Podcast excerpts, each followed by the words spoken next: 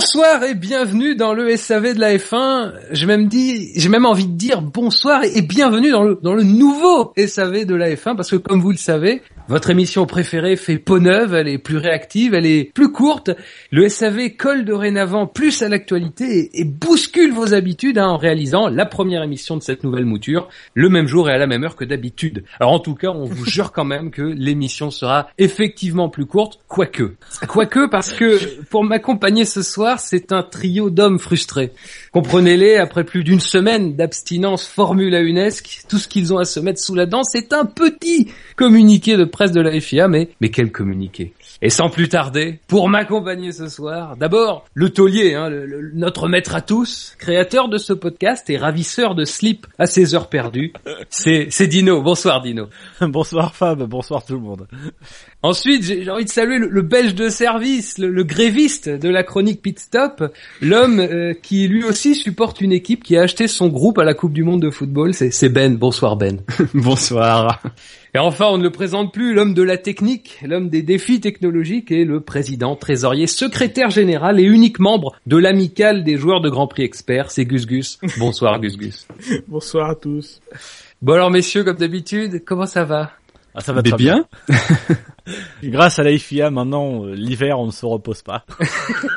Même quand on dit c'est le dernier SAV de l'année. C'est gentil en plus. Euh, un lundi soir, comme si on fait l'émission le mardi, il fallait y penser quoi. Même s'il faut préciser que bon bah là ça, tombe en mardi soir. Bon c'est c'est c'est de la chance. Mais on, sera là tous les jours. Enfin pas tous les jours mais n'importe quand. Non pas tous les jours. Hein. pour ça je me, je me corrige. N'importe quand. Donc messieurs, euh, pour commencer et, finalement de passer euh, avant de passer au débat proprement parler, je vais vous proposer un petit retour sur l'actualité qui nous réunit ce soir. Donc dans la journée d'hier, il y a une réunion qui s'est tenue au siège de la FIA à Paris entre le groupe stratégique de la F1 et euh, la commission de la Formule 1 et qui a abouti sur un certain nombre de changements réglementaires qui ont été publiés. Alors pour resituer brièvement, hein, très rapidement, le groupe stratégique, c'est un groupe de travail qui est issu d'un accord entre la FIA et les détenteurs des droits commerciaux, et il est composé à la fois de représentants des six plus grosses écuries, en tout cas des, cinq plus grosses écuries, plus euh, un membre tournant qui s'avère être Lotus, euh, et aussi des représentants de la FIA et euh, des détenteurs des droits commerciaux. Et dans ce dans ce groupe stratégique, chacun de ces représentants ont six voix chacun pour prendre les décisions. Donc prendre des décisions et réfléchir à des propositions réglementaires, des propositions réglementaires qui, une fois proposées, doivent être validées par la commission de la Formule 1, justement, qui est une instance de la FIA, qui elle regroupe un, enfin, de, plus larges acteurs, finalement à peu près tous les acteurs du monde de la Formule 1, toutes les écuries, les représentants de la FIA, les représentants des droits commerciaux, les représentants des intérêts sportifs, et elle est chargée, euh, cette commission, d'examiner et d'approuver les propositions qui sont faites par le groupe stratégique, avant, logiquement, que les changements soient eux-mêmes validés par le Conseil mondial du sport automobile. C'est en tout cas la procédure logique. Euh, visiblement, les propositions qui ont été rendues hier soir ont été euh, sont passées par un chemin un petit peu différent puisque elles sont d'application immédiate euh, en vertu du mandat qui a été accordé à, à Jean Todd la semaine dernière lors de sa réélection à la tête de la FIA.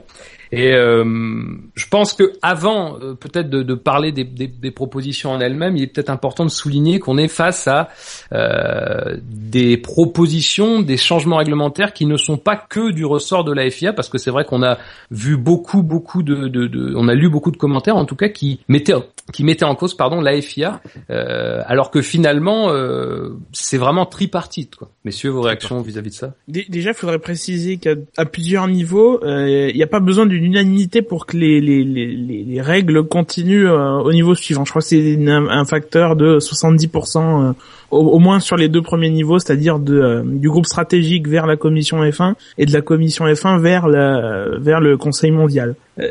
c'est-à-dire que tout le monde n'était pas forcément d'accord. on va y revenir avec ce qui, ce qui, avec les les règles qui ont été adoptées. Ben, Dino? Ah, je me réserve pour la suite. Il va y avoir du lourd. Moi, je trouve que c'est c'est c'est très c'est très spectaculaire. On a l'impression tout d'un coup que la F1 qui était euh, qui était grippée depuis des années, enfin parce qu'elle s'est dotée d'un nouveau truc, euh, ça, fonctionne, ça ça marche, ça propose des idées des idées révolutionnaires, etc. Euh, je trouve ça un peu suspect. C'est c'est pour moi un poil trop révolutionnaire et un poil trop euh, trop trop trop spectaculaire pour être franchement honnête. C'est vrai que c'est c'est en tout cas c'était assez inattendu en tout cas euh, qu'il y ait des décisions prises, ça c'était euh, prévu, mais que ces décisions-là soient prises, euh, c'était assez inattendu. Mais moi, je surtout des décisions très étonnantes. Enfin, il y a certains points qui sont quand même très surprenants par rapport aux, rumeurs et aux différents bruits qu'on avait pu avoir ces dernières semaines. Tu, es le roi du lancement parce que justement, finalement, j'ai envie d'abord de commencer par les propositions qui qui ont flotté un moment dans l'air, mais qui finalement ne se sont pas retrouvées, en tout cas hier soir sur ce communiqué. Euh, je parle bien sûr de, de l'augmentation du poids minimal, même si on savait que c'était quelque chose d'assez euh, euh, morné, on va dire, et aussi euh, un peu plus étonnant, quoique pas tellement, euh, la question des deux arrêts obligatoires en course, qui elle non plus n'a pas été retenue. Ça, pour le coup, c'est pas une mauvaise nouvelle. Enfin, euh, je pense qu'on en avait déjà parlé dans, dans le dernier mag. on, on craignait que ça passe. Je pense que certains acteurs de la F1 avaient déjà donné leur, leur avis là-dessus, comme quoi ils trouvaient pas ça exceptionnel. Donc euh, c'est un, un, peu logique aussi dans ce sens-là que ce soit pas euh, adopté puisque certaines écuries sont euh, impliquées dans dans le, vote des décisions. Donc là, pour le coup, euh... ce qui est hypocrite, c'est l'explication qu'on a pu nous donner. Alors, c'est pas l'explication fournie par les équipes. Aujourd'hui, on se réfère un peu à ce qu'on dit au sortir de ce de cette réunion. Euh, l'explication, c'est qu'ils craignent que ça entraîne euh, des stratégies un peu téléphonées et voire même que tout le monde utilise la même stratégie et que ça rende le show artificiel. Enfin, c'est juste ce qu'on demande à Pirelli depuis trois saisons, c'est de rendre le show artificiel parce que le show il est devenu artificiel.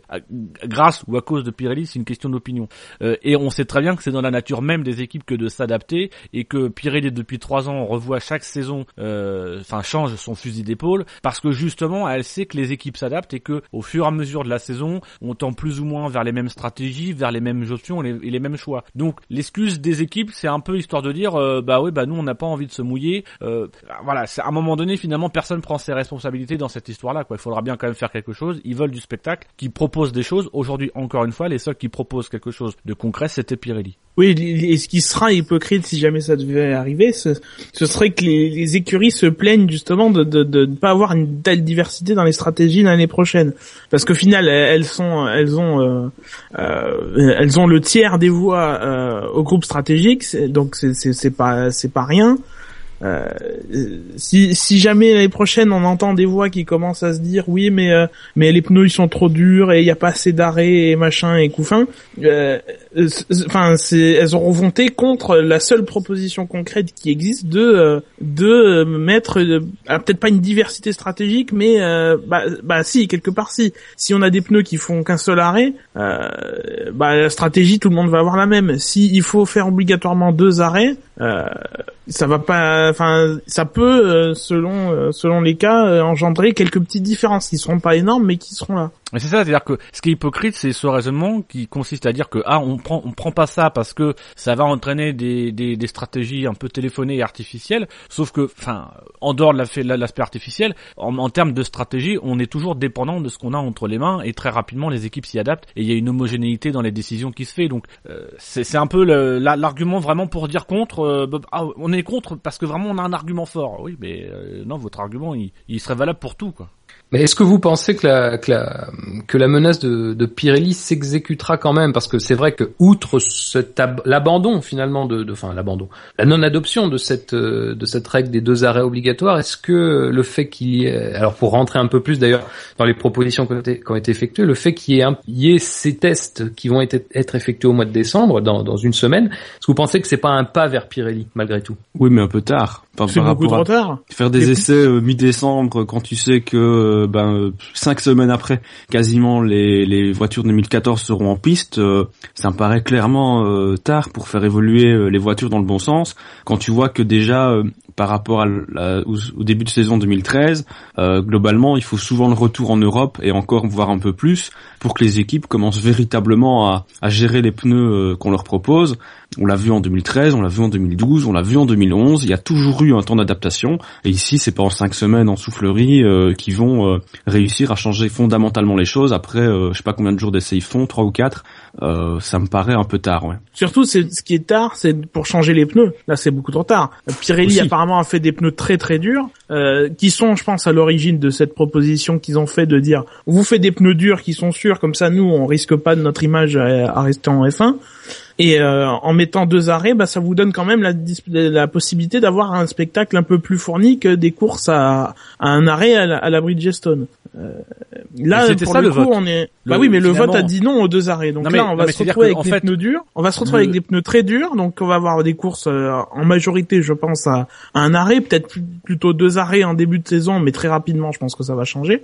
Et du coup, avoir des courses un peu monotones sur le plan stratégique. Après, euh, Mais- si le plateau est serré, euh, Mais le vote justement c'était ça, c'est-à-dire que les équipes ont décidé ce qu'elles voulaient euh, et c'est pour ça qu'il faut que Pirelli reste ferme sur ses positions et propose les pneus qu'il voulait proposer. Il cherche plus à assumer parce que le but de Pirelli c'était de dire nous on ne veut plus assumer la responsabilité du spectacle. On fera des pneus si on vous nous, vous nous demandez officiellement dans le règlement de le faire. Sinon on fera les pneus que on, on veut faire euh, sans forcément euh, voilà, voilà sans, sans forcément suivre un cahier des charges qui n'a finalement rien euh, d'officiel. Euh, donc ils ont renvoyé la balle dans les équipes en leur disant voilà vous voulez du spectacle. Le spectacle c'est à vous de mettre en place les moyens nécessaires pour que ce spectacle puisse se faire. Définissez un nombre d'arrêts minimum obligatoire et on n'en parle plus. Il y aura plus d'histoire de pneus. On pourra faire les pneus qu'on voudra et, et voilà. Euh, Là aujourd'hui les équipes ont voté contre. Donc les équipes ont statué. Le spectacle c'est pas une priorité. Ils ne veulent pas prendre de décision pour favoriser le spectacle. Pirelli n'en prendra pas parce que ils vont ils vont rester sur leurs pneus durs. Bah c'est la FIA et la FOM qui vont euh, re-râler cette année et les équipes aussi je pense parce que euh, l'argent va en dépendre aussi euh, sur le long terme qui vont re-râler et qui vont à un moment donné devoir effectivement prendre leurs responsabilités et peut-être changer d'opinion sur cette idée d'arrêt imposé. Alors, ces tests, justement, euh, hier soir, le, communiqué de, de, la FIA annonçait, euh, annonçait la présence de, six équipes, Red Bull, Mercedes, Ferrari, euh, Toro Rosso, McLaren et Force India. On a appris, là, en fin d'après-midi, euh, que finalement, McLaren et Force India ne participeraient pas, donc on réduit le plateau à quatre équipes, Red Bull, Mercedes, Ferrari et, Toro Rosso. Je crois que la possibilité va être donnée aux écuries qui n'y prennent pas part de- d'envoyer des observateurs et la possibilité de, récolter les données. Euh, Est-ce que c'est bon signe euh, que qu'une écurie comme McLaren, par exemple, euh, ne puisse pas s'y rendre? C'est très étonnant. Quand tu vois, enfin, c'est des, déclarations qui sont de saison, on va dire, quand on voit Button qui est très optimiste sur le fait que McLaren puisse battre Red Bull en 2014, c'est quand même assez étonnant que McLaren fasse la passe sur des essais qui peuvent, qui pourront, parce que ce sera effectivement trop tard pour le début de saison, mais c'est quand même des données qui pourront, euh, c'est quand même trois ou quatre jours d'essai, euh, c'est des, c'est des données qui pourront être utiles à un moment donné, je, crois avoir, je crois avoir lu que c'est des histoires de délai euh, impossibles Ouais. à tenir euh, qui euh, découragent McLaren d'aller y participer. Euh, c'est vrai que si on pense que bah ils ont rangé les voitures 2013 dans un coin de leur voiture, dans un coin de l'usine et qui travaillent intégralement sur 2014, c'est pas c'est pas forcément aisé de bah, de ressortir la voiture, de les préparer et tout. Est-ce qu'ils ont des moteurs pour ça, sachant qu'on a fini avec les V8 euh, Voilà, c'est des contraintes logistiques euh, qui font qu'une organisation de d'essai comme ça, effectivement, une semaine à l'avance, euh, c'est un peu compliqué. Donc, euh, Alors, on est quand même aussi obligé de mentionner la situation euh, financière de McLaren, qui était parti pour avoir un sponsor euh, Telmex, euh, visiblement, qui a reporté la date. Euh, pas de communiqué le 2 effectivement- décembre. Est-ce qu'effectivement, c'est pas non plus, alors je, je dis pas que c'est ça, mais la question se pose et forcément ce retrait de McLaren pose la question. Est-ce que ça n'est pas dû non plus aussi à des difficultés financières ou à un retard sur la voiture qui fait que McLaren euh, comprend qu'effectivement ils pourront peut-être collecter des données toutes relatives quand même sur les pneus Pirelli parce que c'est pas la voiture l'année prochaine, etc. Et préfère peut-être se concentrer davantage sur le développement de la voiture parce que c'est vrai que mine de rien, bah, à participer à ces trois jours d'essai, ça va euh, couper les équipes dans leur élan pendant une semaine et peut-être que McLaren euh, se dit bon bah on pourra peut-être refaire notre retard techniquement, etc. Donc Ce qui est très étrange, c'est que le communiqué de la FIA dit que c'est les, six équipes citées ont accepté. C'est-à-dire que, euh, c'est-à-dire qu'à un moment chez McLaren c'était oui, et après ça a été non. C'est ça qui est plus étrange que le fait que McLaren euh, finalement ne soit pas ne soit pas là-bas. C'est qu'au départ, au départ McLaren a dit qu'ils acceptaient la proposition de Pirelli. ouais, tout comme Force India. Oui. Ouais, parce qu'après, après le, le, le fait est que c'est un peu étonnant effectivement parce qu'on peut on peut penser quand même que la décision a été prise depuis un moment, puis au moins depuis une semaine, au moins, euh, parce que on voit bien qu'avec le communiqué, euh, on a euh, en gros, on nous dit que quand la FIA a réélu Jean Todt, ça lui a donné mandat pour valider, on va dire, par avance ces propositions-là. Donc ça veut dire qu'il y avait déjà au moins un préaccord, au moins au moment de l'élection de Jean Todt. Donc ça fait déjà une semaine de plus. Donc effectivement, la FIA et Pirelli invitent euh, toutes les équipes. Alors certaines n'y vont pas pour des raisons financières, on y reviendra sans doute, mais euh, McLaren et Force India a priori acceptent effectivement et sur le coup finalement euh, sur la fin disent non on n'y va pas et, et, invoquent les raisons logistiques. Alors les raisons logistiques elles sont ce qu'elles sont, elles sont certainement vraies aussi. Je veux dire qu'est-ce qui a changé effectivement en une semaine pour justifier qu'on accepte d'y aller puis après de, ne plus s'y rendre quoi? C'est un peu ça qui est étonnant de la part des deux écuries. Et donc, euh, euh, de l'autre côté, il y a les écuries qui n'ont pas accepté l'invitation, euh, qui que sont Williams, Lotus, Sauber, Caterham et, et Marussia. La plupart invoquant d'ailleurs des difficultés financières c'est pas étonnant vu de, quelles écuries on parle en tout cas. Euh, et là aussi, je pense qu'on, comme comme tu le disais, Dino, on peut peut-être euh, imaginer que ces écuries-là euh, espèrent avoir une voiture compétitive rapidement pour la saison 2014. en tout cas, bon, celles qui le peuvent, évidemment. Euh, mais euh, mais voilà donc euh, finalement on se retrouve avec un plateau de 4 quoi. Mais c'est clairement aussi un signe de, de la de la, la, santé financière de certaines équipes. Mais pour en revenir un peu à McLaren, c'est que on a quand même mine de rien aujourd'hui sur le à Bahreïn, il y aura Ferrari, Mercedes, Red Bull, enfin les trois plus gros budgets de la Formule en ce moment, et mhm. Toro Rosso qui est l'écurisseur de Red Bull. Donc enfin c'est quasiment, euh, on peut penser que les, les, essais vont être menés conjointement avec euh, Red Bull euh, pour pour bien rentabiliser la chose. c'est quand même des équipes qui ont, même si ça va entre guillemets un peu impacter leur déroulement, qui ont quand même la capacité à mener de front des essais et du développement dans leur usine. Là où clairement aujourd'hui McLaren ils ont peut-être pas tout simplement cette capacité ou cette volonté aussi de mener les deux choses de front. Peut-être qu'ils ont envie de tout mettre de, à fond sur la saison 2014, comme les autres équipes. Donc ça va euh, rendre intéressant la découverte des premiers essais. Euh, et c'est de, voir qui a tiré avantage de quelle situation, parce que les deux peuvent se tourner, s'avérer être un avantage. Donc messieurs, je vous propose de passer tranquillement aux autres propositions. Alors on va peut-être pas rentrer dans, dans le, vif du sujet, hein. on, va, on va y aller tout doucement peut-être. Euh, doucement. Quel bel organe. C'était la pause musicale. voilà, donc j'espère que vous en avez bien profité parce que c'est la dernière. Hein. Émission plus courte, pause musicale plus courte. Donc parmi euh, les nouveautés réglementaires qui ont été euh, approuvées, on note l'apparition d'une petite d'une petite nouvelle dans la famille des pénalités. C'est la pénalité de 5 secondes. Ils ont acté mais ils savent pas à quoi va servir. Voilà. Mais, mais globalement, c'est ça en fait. C'est-à-dire que euh, vous avez bien expliqué le processus au début. C'est des idées proposées par euh, euh, par le groupe stratégique, approuvées ensuite par la FIA en, commission. et là, on a un peu l'impression que c'est la FIA qui dit très bien, vous nous avez pondu ça, on l'accepte. Maintenant, démerdez-vous. Parce que sur chaque point, tu, tu vois quand même que c'est pas très précis ce qu'ils veulent mettre en place et que c'est souvent ils se retournent vers le groupe stratégique ou vers les équipes pour leur dire voilà maintenant débrouillez-vous avec ça. Et la pénalité de 5 secondes, bah c'est aux équipes et enfin voilà, il va falloir encore se réunir pour discuter de comment euh, est-ce qu'on met en place cette pénalité, dans quel cadre, comment aussi ça va interagir avec le permis dont on sait toujours rien. Euh, voilà, c'est dont on ne saura jamais rien. C'est surtout ça. Le, oui. Mais ce, qui aurait été intéressant effectivement avec cette avec ce communiqué, ça aurait été de publier euh, des, des extraits, les extraits du règlement euh, qui ont qui auraient été qui seront impactés par, par par ces règles, parce que du coup effectivement on n'a pas les on n'a pas les détails. Euh, euh, là, bon, 5 secondes, j'imagine, j'ose imaginer que c'est ce dont on nous, avait parlé euh, plus tôt dans la saison, à savoir si une voiture s'arrête au stand, elle reste 5 secondes de plus immobilisée, et si elle n'a plus d'arrêt à faire par la suite, et ben c'est 5 secondes ajoutées sur son temps de course. Ouais, on peut se demander, c'est vrai, à quoi ça, à quoi ça va servir, parce que 5 secondes, ça fait. 5 secondes. C'est oui non mais mais c'est vrai mais tu as raison dans le fond tu as raison. Donc Mais c'est vrai euh, que, oui, à, à quelle sanction ça pourrait s'appliquer euh, bah oui. aujourd'hui euh, Bah, par exemple, avis, ça va être appliqué euh, un peu à la- au bon vou- au bon vouloir des commissaires, quoi. par exemple, Grosjean, en, en oui. Hongrie, euh, bah ça valait pas forcément un drive-thru, mais il fallait qu'il rende la place. Est-ce que c'est pas un moyen plus simple de dire, de faire rendre une place à quelqu'un, de dire, bah voilà, t'as 5 secondes, tu tu t'arrêtes 5 secondes de plus à la prochaine arrêt. Oui. Ouais, moi, ça me paraît plus comme voilà une pénalité en plus dans le panel des pénalités que les commissaires peuvent euh, infliger. euh. Déjà qu'ils en inventent. Oui, mais c'est ça qui est étonnant, c'est que beaucoup de pénalités euh, donnent l'impression d'être inventées en cours de saison, et là on acte la, la création d'une nouvelle pénalité. C'est c'est étonnant. euh. Est-ce qu'on pourrait envisager des pénalités de 3 secondes? Je, je, je- je lance l'idée comme ça. On peut y réfléchir. Pourquoi?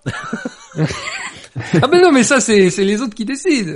Moi, je suis Moi, pour des, pour des pénalités de 3 secondes et demie. Moi, Ah, je suis toi- pour, pour pour un système cumulatif, c'est-à-dire que chaque faute commise par un pilote lui vaut un quota de pénalité, et à la fin, quand tout le monde est arrivé, on fait un, on, on fait venir quelqu'un sur le podium qui dit alors on va vous expliquer les pénalités côté attribué. Alors, Monsieur Vettel, vous descendez de deux marches parce que vous avez fait un dépassement hors piste, vous perdez 10 secondes, donc vous du coup vous êtes troisième. Monsieur Alonso, vous repassez premier, mais à un moment donné, vous avez mordu la ligne blanche à la sortie des stands, vous prenez 3 secondes, donc du coup, vous passez derrière Monsieur Raikkonen. Monsieur Raikkonen, euh, bah écoutez, on vous aime bien, on va laisser premier, mais attention, la prochaine fois, on mettra une pénalité de 2 secondes. Ah, et on double les pénalités leur dernière, la dernière course. Bon, ca- ca- calmez-vous, on en reviendra hein, au, au doublement, tout ça, il y aura pas de souci. Également bon meilleur pour je, la vous fin. propose, je vous propose de passer euh, à une mesure qui, quand même, vu son placement dans, dans la liste, paraît être une mesure phare. Euh, c'est la première mesure qui a été annoncée, c'est, c'est la limitation des coûts, le budget capé. Ouais, ouais. Mais c'est Alors, c'est bon, génial parce qu'on peut absolument rien en dire. Parce que c'est typiquement ce qu'on disait tout à l'heure. C'est, il y a absolument aucun détail. Donc, si ça se trouve, ils vont limiter les budgets à, à, à 800 millions de dollars, qui va ne servir à rien. Mais on- ils, ils ont dit, on a une limitation de budget. Vous voyez qu'on a fait quelque chose pour réduire les coûts. Enfin, c'est, C'est ça, en fait, aujourd'hui, ce qu'ils disent, c'est qu'ils vont penser euh, au problème. Ils vont y réfléchir. Ils ont quand même une deadline, c'est euh, juin Ouais. 2014, si je dis pas de bêtises. Mais euh, aujourd'hui, rien garantit qu'il y aura des mesures qui vont être prises. On a déjà euh, Martin Whitmarsh qui dit euh, ah ça va être compliqué. Hein on, on sent bien que effectivement ça va être compliqué. Et je, je sens arriver le truc qu'on va accoucher sur un truc qui sur rien en fait. Ils vont arriver à pas être d'accord. Mais c'est ça, hein. c'est-à-dire que ce qui est terrible, c'est que c'est la mesure, et je trouve d'ailleurs très suspect cette mesure et l'apparition euh, du, doublement des points dont tout le monde parle. Personne ne parle de la réduction des coûts dans les, dans les, dans, les- médias. Tout le monde ne parle que du doublement des points, euh, alors que fondamentalement, celle qui devrait être la plus sensible en ce moment, c'est la réduction des coûts en 2015, qui mérite vraiment qu'on en parle et qu'on débatte là-dessus, plutôt que sur ce truc des, des doublements de points. Enfin, moi, franchement, ça me changera pas la vie. Euh, voilà, peu importe ce qui se passe. Euh, donc ça sent vraiment un peu le, vous voyez, c'est on, on se donne bonne euh, bonne mesure, on fait notre petit truc, on annonce réduction des coûts, on dit ça jusqu'à fin juin sans forcément dire ce qui se passera après. C'est généralement quand tu punis un gamin, quand tu dis attention, je te donne 30 secondes pour faire pour ranger ta chambre, tu le dis avec un ton qui laisse comprendre que après les 30 secondes, il va avoir chaud à son cul. Mais là la FIA ils disent juste ils ont jusqu'au 30 juin et ils te disent rien derrière. Oui, mais après le 30 juin, qu'est-ce qui se passe? Enfin, à un moment donné, vous reprenez les rênes, vous vous revotez. Bah ouais, mais voilà. c'est ça quoi. Il y a, il y a, ils mettent le, remettent le problème sur la table. Enfin, le, problème de, des, des coûts. Enfin, Jean Todt l'avait déjà mis sur la table il y a quatre ans quand il a débuté son premier mandat. C'est pas nouveau. Euh, c'est revenu régulièrement depuis. Il y a rien qui a été fait. Ici, on en fait une mesure effectivement. C'est euh, sans doute la meilleure en soi, la meilleure mesure, le meilleur sujet euh, traité Oui. par ce communiqué FIA. parce que là, c'est une euh, non-mesure jusqu'ici. hein. Oui, c'est ça, c'est une non-mesure dans le sens où effectivement, il y a rien, il y a du vide. Le seul truc qu'on nous dit, c'est ah, on va y réfléchir. Mais ça fait quatre ans que vous dites que vous allez y réfléchir, les cocos. Hein. On va en discuter a- avec les partenaires sociaux. Mais il y a quatre ans euh, ou, ou même un peu moins, Jean Todt disait, on peut pas forcer les équipes. Qu'est-ce qui fait qu'aujourd'hui ça pourrait être différent Franchement, je vois pas. Euh, parce qu'il y a toujours des écuries qui ont l'argent et qui le dépensent pour gagner, euh, comme Red Bull, Ferrari. euh, ou même Mercedes dont l'investissement est un peu plus fort que- qu'il y a trois ans, mais en, en soulignant que les autres ont effectivement des difficultés. Pour certains, c'est pas un problème. Si les autres ne savent pas assumer, bah, qu'ils se cassent. Mais euh, voilà, c'est, euh, je pense qu'on va accoucher d'une couleuvre. Alors il y a Antoine sur le chat qui propose qu'après le 30 juin, on inflige une pénalité de 5 secondes sur la grille en cas de non-décision. en sachant évidemment que comme on sera dans la deuxième moitié de saison, il faudra doubler, hein, donc ce sera 10 secondes. Donc en fait, c'est une pénalité de 5 Le méga mix. qui feront des tests fin décembre sur cette pénalité. Avec des numéros, euh, des numéros de licence. Vous savez quel est véritablement le but de cette mesure qui est annoncée dans le communiqué? Non, c'est de se mettre d'accord sur une mesure. Pour se dire, on s'est mis d'accord sur la réduction des coûts. Non, mais il y a même encore un truc tout tout. simple. C'est qu'on a un président de la FIA qui a été élu à l'unanimité. Enfin, oui, je crois que c'est l'unanimité. euh, Bah, sans obligé, en concurrent temps. en face. On a un président de la FIA qui a axé sa campagne, si on peut parler de campagne, sur euh, son ambition de réduire les coûts, ce qu'il n'a pas fait depuis quatre ans. Euh, qui, l'une des premières déclarations qu'il a fait après son élection, c'est de dire je vais réduire les coûts, et qui la montre clairement. Il prend une grande décision, il met en œuvre un grand projet de réduction des coûts, euh, qui dit voilà, vous avez vu, vous m'avez réélu, eh ben je suis déjà, Je- je en vais agir. je travaille, mais en même temps, euh, c'est voilà. C'est juste que c'est du vent, quoi. Enfin. Il y a une limite au nombre de mandats qu'on peut avoir à la tête de la FIA. Bonne Ah, moi, question. ça à un. Bah, avait dit qu'il se représenterait pas, hein, comme quoi on change vite Ah d'avis. bon ouais, mais tu comprends, il était, enfin voilà. Il était obligé, il était obligé. Bah oui. Ça fait des repas gratuits pour lui les institutions à la panade. Donc euh, globalement, je sens pas un enthousiasme débordant. Vous, vous croyez pas qu'en janvier 2015, on sera euh, sur une mesure euh, de budget limité C'est Ah, tant mieux pas. si ça se fait, mais c'est très très peu probable quand tu sais, qu'il y a- par exemple, qu'il y a Red Bull et Toro Rosso euh, à la table. Ouais. Bah, la volonté de la FIA est louable. mais non, mais dans le sens où effectivement il faut il faudrait se pencher sur le problème, mais euh, il y aura rien de, de fait concrètement quoi. Mais moi, j'en reviens sur l'exemple du gamin qu'on punit, quoi. Quand c'est quand quand quand tu punis un gamin, enfin que tu menaces un gamin en disant attention, euh, t'as 30 secondes pour ranger ta chambre. euh, si t'as d'habitude d'avoir de l'autorité, euh, le gamin il va le faire. Euh, parce qu'il sait que derrière tu vas agir. Euh, là le problème c'est que la FIA c'est c'est un c'est un parent qui envers la Formule 1 le, lui laisse faire ce qu'elle veut depuis 4-5 ans et, et dont aujourd'hui tout le monde sait très bien que même Whitmarsh, enfin deux jours après il dit bah ouais ça va être très dur. C'est quand même le signe que les écuries ont vachement peur et se sentent vachement concernées. Euh, Enfin c'est c'est moi j'y croirais et je veux y croire mais à condition qu'on ait quelqu'un de fort derrière qui puisse faire euh, exécuter et suivre ce dossier. Sauf qu'aujourd'hui il y a même pas de, de personnalité qui est nommée pour être le pilote. Il y a pas euh, il y a pas de on, on renvoie ça on renvoie la balle. euh, voilà on a décidé on va mettre ça en place une commission Euh, qu'on nomme quelqu'un de la FIA une, une figure forte euh, un chargé de mission ou je sais pas quoi que, que le président dise je m'en occupe moi-même ou tiens euh, je fais appel bon il le fera pas mais je fais appel à Rivatanen pour qu'il prenne ce dossier en question euh, etc ou un ancien grand pilote de Formule 1 un Alain Prost pour qu'il réduise les coûts etc euh, pour pour dire voilà au moins on s'en charge il y a un responsable qui est là derrière pour s'en occuper mais là non il y a rien quoi Ouais, même même dans le fait qu'on qu'on implique les écuries dans le processus de réflexion, c'est effectivement une bonne chose parce que c'est dans l'absolu, c'est ils font partie du sport, donc qu'ils soient impliqués, c'est bien. Mais euh, s'ils arrivent pas à se mettre d'accord fin juin 2014, que la FIA tranche. Elle devrait pouvoir trancher et elle ne le fera pas. Ah oui, bah non, elle le fera pas parce que c'est contre euh, euh, les, accords concordants, contre le groupe stratégique de la F1, contre. euh, elle a signé elle-même la FIA sa diminution de pouvoir dans le championnat de la Formule 1. Aujourd'hui, le championnat s'appelle FIA, championnat FIA de Formule 1, mais c'est plus vraiment le cas. C'est championnat de Formule 1 euh, par la Formule 1. Enfin, c'est- Ouais, comme dans les équipes de F1, c'est chacun pour sa gueule, ben euh, on n'avance pas quoi. Mais c'est c'est ça qui est un peu terrible, c'est qu'on on sent une FIA qui a entre guillemets envie de reprendre la main, qui s'est dotée de, de, pas- de pas mal de dispositifs, enfin voilà, qui a, qui a mis en place euh, des- avec les accords Concorde et tout, hein, des, des organismes de, de gestion et une nouvelle manière de procéder. Et en fait, on se rend compte que c'est pour le moment c'est que du vent, c'est que du gadget qui est présenté et que la FIA bah elle a, elle a pas changé quoi. Non, c'est pas du vent, c'est juste que c'est les écuries qui demandaient euh, qui demandaient ça. Enfin, la FIA n'a eu que d'autres choix contre évidemment rémunération de la femme que d'ac- d'accepter cette. Non, mais euh,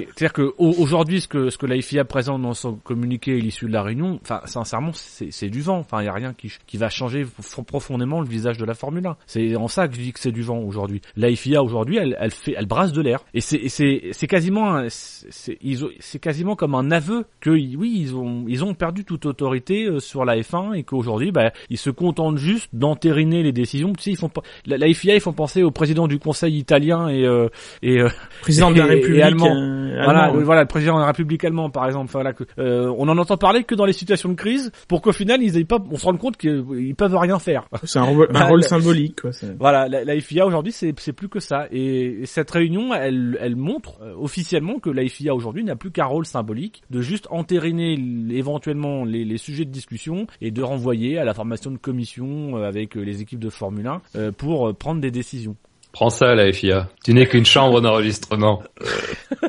Et pendant ce temps-là, il y a Graham Lowdon sur Twitter, le, le directeur sportif de Marussia, qui, qui avait l'air content pourtant. Le mot à retenir aujourd'hui est plafonnement.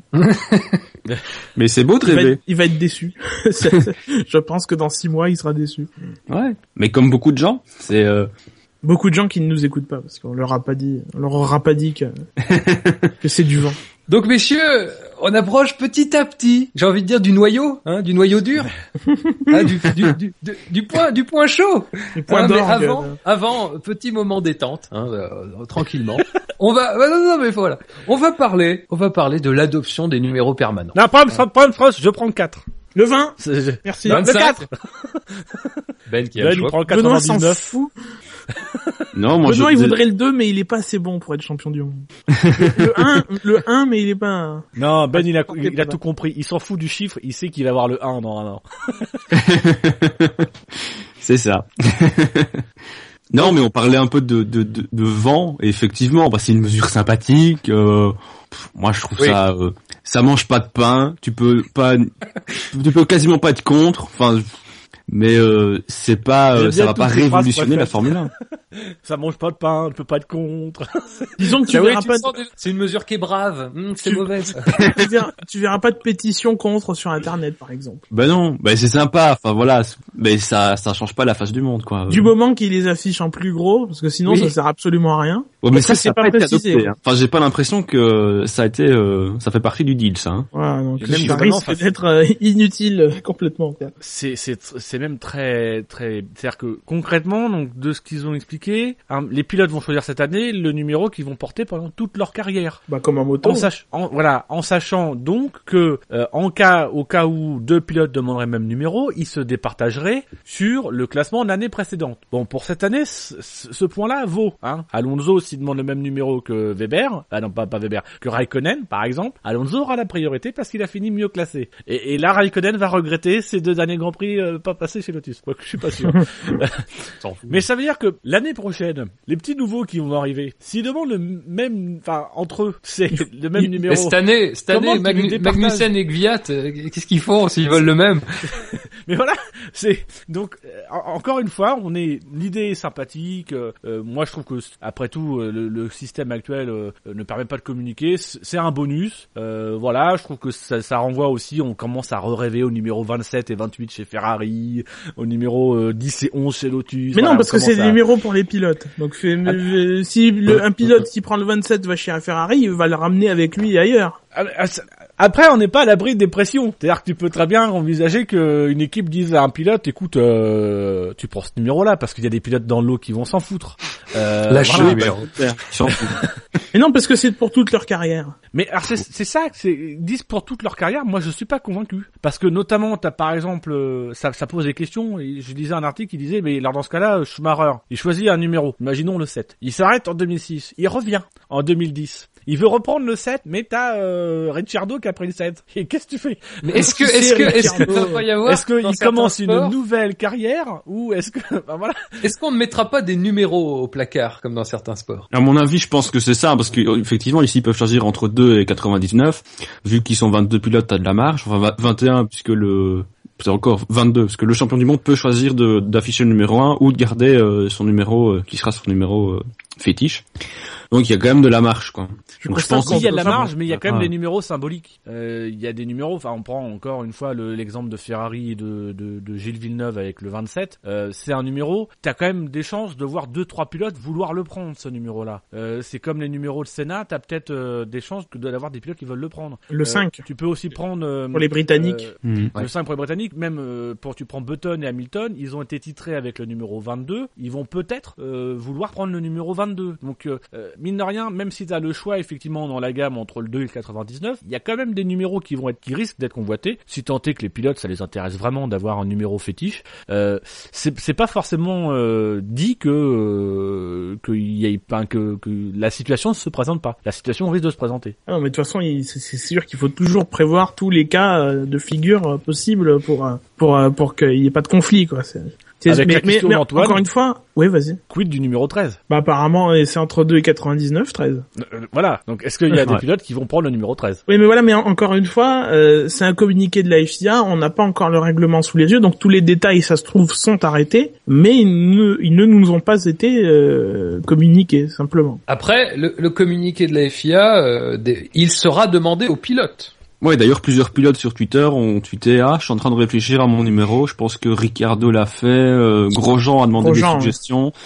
Euh, voilà. Après, euh, euh, avec après, c'est-à-dire que le pilote peut demander, mais par exemple, ça peut aussi être un moyen pour une. Enfin, c'est-à-dire que qu'est-ce qui certifie que c'est vraiment le choix du pilote? Euh, Tu peux pas empêcher, par exemple, qu'un sponsor euh, fasse pression sur le pilote euh, parce que ce numéro-là, il a, il pourra être utilisé la communication.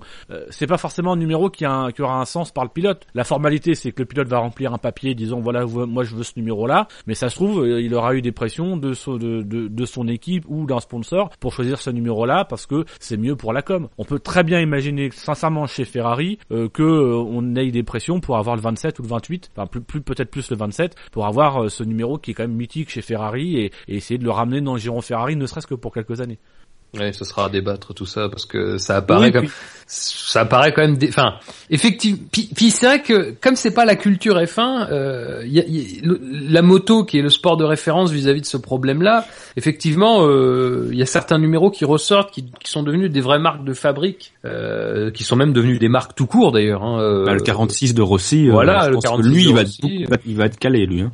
Euh, donc c'est vrai que vis-à-vis de ça, euh, la F1 a pas cette culture-là, et c'est étonnant parce qu'effectivement on parlait de, du retour des numéros permanents, en faisant d'ailleurs beaucoup référence à Ferrari au numéro 27, mais c'était un numéro qui était lié à une écurie, et dans ce qu'on propose, on est plutôt sur euh, le pilote, enfin le, numéro devient un petit peu l'identité visuelle du pilote tout au long de sa carrière.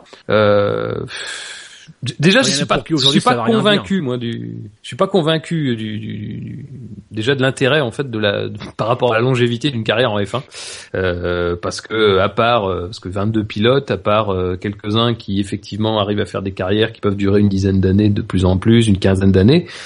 Mais c'est le reste, c'est son passage. Hein. C'est-à-dire que à la limite, moi, je, je, pense que il faudra voir après comment ils vont organiser le truc. Mais euh, je pense que en parlant de carrière, c'est c'est à dire qu'un pilote choisirait un numéro euh, pour toute sa carrière, en, sachant que ça a des implications, que peut-être par moment, euh, enfin, il y, a certainement des pilotes dans le lot qui vont prendre un numéro qui leur voilà, c'est juste parce que ça me fait plaisir à un tel ou un tel, qui vont se continuer toute leur carrière, euh, qui pourront peut-être pas forcément les changer. Enfin, moi, je pense qu'on va sans, sans doute avoir une procédure qui va se mettre en place, c'est que chaque année, les pilotes demanderont à garder leur numéro ou alors euh, demanderont à en changer et euh, le pilote qui aura eu le numéro l'année précédente sera prioritaire. Euh, voilà. Je pense que pour le moment ils ont ils ont ils ont annoncé cette cette règle là pour s'adapter à 2014 avec les règles de choix de 2014, mais qu'il y aura des nouvelles procédures qui seront mises en marche pour pour 2015 de manière à ce qu'un pilote qui imaginons un pilote qui fait une saison de merde et qui est un peu qui est un peu dans sa tête se dire ah ça se trouve c'est le numéro que j'ai choisi qui me porte la poisse, qui veut changer de numéro pour qu'il puisse changer de numéro à la fin de saison. Donc à partir de là, ça effectivement ouvre pression des équipes ou des sponsors pour changer les numéros. Puis ça arrive en MotoGP que des pilotes changent de numéro.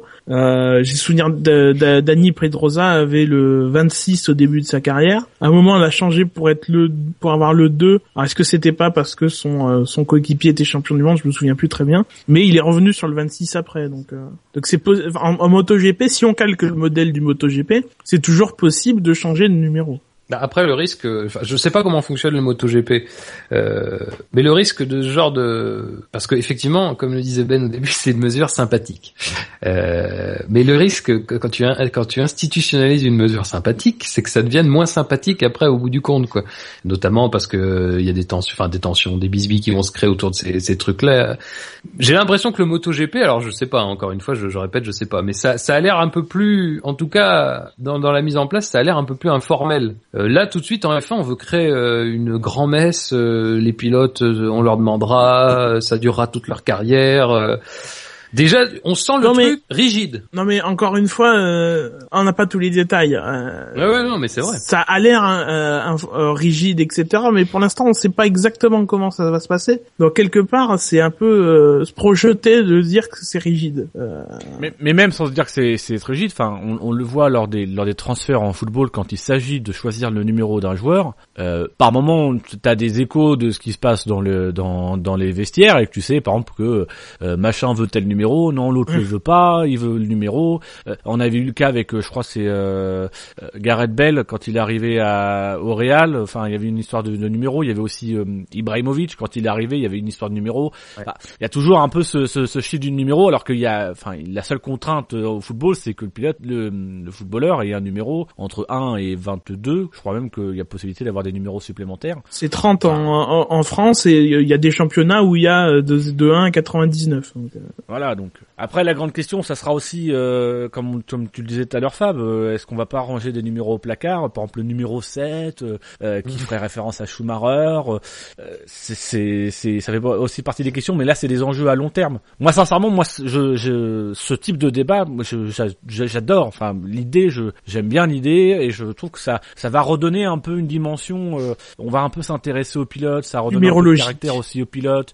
Euh, c'est, c'est mine de rien, ça, ça va aussi nous donner des directions. Enfin, là, ça va être passionnant de voir quel pilote va choisir quel numéro, Euh, parce que c'est aussi une sorte d'héritage qu'ils vont revendiquer. Comme on l'a dit, euh, le pilote qui va demander, euh, j'en reviens au numéro 27, mais le pilote qui va demander le numéro de 27, automatiquement, euh, on va, on va lui demander, mais c'est parce que c'est en référence à Gilles Villeneuve et ça va identifier le pilote comme ayant une référence. Quand on prend Kimi Raikkonen, c'est Shinji qui disait ça, qui pouvait très bien demander le numéro 11 euh, avec lequel Ja- James Hunt a été titré en référence à James Hunt. Enfin voilà, c'est aussi euh, ça redonne un peu le un, petit peu de plaisir aussi de, de gossip, mais du bon gossip quoi dans la Formule 1, vraiment sur les, pilotes, qu'est-ce qu'ils pensent, qu'est-ce qu'ils aiment, quelles sont leurs inspirations dans la Formule 1, dans l'histoire, ce qu'on aime ce qu'on aime bien lire du côté des pilotes et que par moment on a un petit peu de mal à y, à- à y accéder. Oui, puis ça peut être simplement un numéro lié à une première victoire dans une formule de promotion ou euh, ça peut être totalement plus personnel qu'une référence à un ancien pilote ou euh, effectivement on parle aussi de, Bu- de Button et d'Hamilton qui ont été titrés avec le numéro 22, ça peut être de cet ordre-là également. Mais tu parles des formules de promotion justement. Euh, le fait, le truc qui est un peu bizarre, c'est que justement les formules de promotion seront pas adaptées à ce. C'est-à-dire qu'un pilote gardera pas vraiment tout au long de sa carrière de pilote le, le numéro parce que finalement euh, sur les échelons qui vont l'amener à la F1, ben il aura pas, il aura eu des numéros contraints quoi. C'est-à-dire c'est que ça la si tu fais ça sur toute la carrière, euh, ça devient très compliqué. Mais c'est ça la Bah, différence avec le Ils y MotoGP. arrivent, en- ils y arrivent avec le MotoGP sur trois catégories. Ouais. Alors après, c'est sûr que tu peux pas faire ça à tous les échelons, notamment en endurance où t'as une voiture pour trois pilotes. Euh, c'est sûr que c'est- là, c'est pas applicable. Mais sinon, sur sur au moins la montée jusqu'en F1, euh, on imagine le GP2, le GP3, bah tu pourrais faire en sorte que euh, que ce soit Oui, en possible. sachant quand même qu'en dessous, t'as la, t'as la F3, t'as le jeu, t'as le, comment ça s'appelle, euh, euh, les formules de promotion BMW, etc. Enfin, euh, là pour le coup, tu, c'est-à-dire que tu auras peut-être pas forcément de conflit euh, pour la- dans- en Formule 1 parce que le, pi- le pilote, va, ce sera, ça se sera un peu écrémé, le, pilote aura avancé. Euh, mais dans les séries de promotion, tu vas régulièrement te retrouver confronté avec des pilotes qui vont vouloir le même numéro et il faudra bien les départager. Après, effectivement, je, pense que c'est aussi une bonne idée de vouloir suivre ça euh, dans les séries de promotion. Mais ça me semble là pour le coup euh, plus ambitieux euh, en termes de mise en place. Mais je sais plus qui disait il y a euh, quelques mois qu'il y avait trop de formules de promotion. Oh bon, on le dit régulièrement de toute façon. Mais c'est vrai qu'en MotoGP, enfin les Moto 3 et les Moto 2 euh, MotoGP, c'est très cadré euh, par le au niveau euh, organisation, c'est le, mê- le même promoteur et il n'y a pas 36 euh, compétitions annexes. Il y a aussi des, une compétition Red Bull, mais qui, qui est là sur certains grands prix. Et c'est vrai que par rapport à la F1 et au monoplace, il y a des, des disciplines de promotion. euh, rien que le GP2 et le for- la Formule Renault 3.5, elles jouent dans la même cour, mais elles sont pas dirigées euh, par euh, par les mêmes euh, entités, quoi. Après, je sais Bien. pas vous, moi je suis très déçu. Il y a un numéro qui va disparaître du coup, c'est le, Le numéro zéro. zéro. Eh oui, eh oui. C'est pas, est pas entre merde. 2 et 99. C'est Demon Hill qui va être très déçu. ça vous fait rien, vous vous en foutez, j'ai l'impression. Dino, Ben, euh, oh, J'ai pas de, de... aucune compassion pour même- le numéro 0. Mais c'est-à-dire que personnellement, je suis pas sûr, enfin, je suis pas sûr qu'il y ait beaucoup de pilotes qui auraient pris le numéro 0. Ouais, mais il faut laisser la si possibilité. Oui, non, je suis d'accord, faut laisser de la possibilité. Après, après euh, ça peut se discuter, mais euh, moi personnellement, le, le, le numéro 0, enfin, il y a quand même euh, 0, voilà, 0. À, pa- à partir du moment où tu laisses le 13, tu laisses le 0. Oui, non, Bah mais, ouais, non, mais ils sont partis du principe que le 1 était réservé aux champions du monde et qui partait à partir du 1, qu'est-ce qui reste donc euh, et que ce fait-là, le 0 était plus forcément utile parce qu'effectivement, avant, le, faut quand même rappeler, c'est que le, le 0, c'était euh, le, entre guillemets le pilote remplaçant d'un champion du monde en titre retraité. On a eu le cas avec euh, Damon Hill, donc qui avait récupéré le numéro 0 en 94 parce que euh, en 93, Alain Prost avait été titré dans la Williams. Euh, Il remplaçait Alain Prost. Alain Prost étant parti en retraite, on pouvait pas donner à Damon Hill le numéro 1 parce qu'il était pas champion du monde, donc on avait trouvé le moyen de lui mettre le numéro 0. C'est même, même pire que ça, parce qu'il avait déjà en 93, parce que Mansell était parti, enfin Oui. voilà. Pareil même Donc- 93. Donc du coup, euh, euh, là ça s'imposait. Après, je pense qu'aujourd'hui, le raisonnement de la FIA, c'est de dire, euh, bon, ils ont du 2 au 80, au 99, euh, pour- le, le numéro 0, je pense que si, si aujourd'hui il y a un pilote qui va absolument avoir le numéro 0 et qui le demande, euh, je pense que la FIA, euh, comme tu l'as dit, c'est, c'est, euh, adaptera peut-être, mais je pense qu'aujourd'hui la FIA ne, ne pense pas qu'il y a véritablement un besoin d'avoir le numéro 0. Ah, c'est bien la preuve que la, la FIA ne pense pas à tout. Et bah, du coup, euh, allez, un petit jeu de pronostic. euh, vous, vous voyez quel numéro pour pour les pilotes du championnat actuel? Bah le 11 pour Raikkonen, moi je pense euh, je rejoins, rejoins euh, Shinji. Je pense qu'effectivement, il a euh, voilà, James Hunt, je pense que à moins qu'ils disent qu'ils s'en foutent, mais euh, quitte à choisir, je pense qu'il choisira celui-là. Euh, j'ai cru lire que euh, il y avait un le numéro 14 avait une importance particulière dans la carrière d'Alonso, euh, par exemple. Référence Après, à euh, Eddie Foyt. À Tony Stewart. qui lui-même fait une référence à Eddie Foyt, c'est ça Oui, oui, oui, oui. J'ai un doute sur la référence. Si, si, si, si. Et Vettel, alors Vettel, quel, quel numéro Parce qu'il a le choix, lui. Il a le choix entre Bah, le 1. tous les Je pense, qu'il- je pense qu'il va garder le 1, parce que c'est le, Ouais, il, avait déjà dit avoir le numéro 1 sur la voiture, c'est le symbole Ou alors- le travail qu'on a fait, etc. Le connaissant, il va prendre le 69. Mais c'est ça, est-ce qu'il va quand même pas devoir choisir un, un numéro euh, cette, cette année pour s'il remportait pas le championnat ou est-ce qu'il pourra reporter son, sa décision à... Il laissera choisir son fils. Mais c'est ça fille. aussi l'une des questions. C'est Bah, je pense qu'il aura le droit le- d'abord de choisir un numéro de 99, puis d'avoir le choix de l'utiliser lui ou d'utiliser le pense, 1, ouais. je pense. Parce que sinon c'est c'est- c'est la dégueulasse, il se retrouve avec le dernier choix. Tu auras le 13.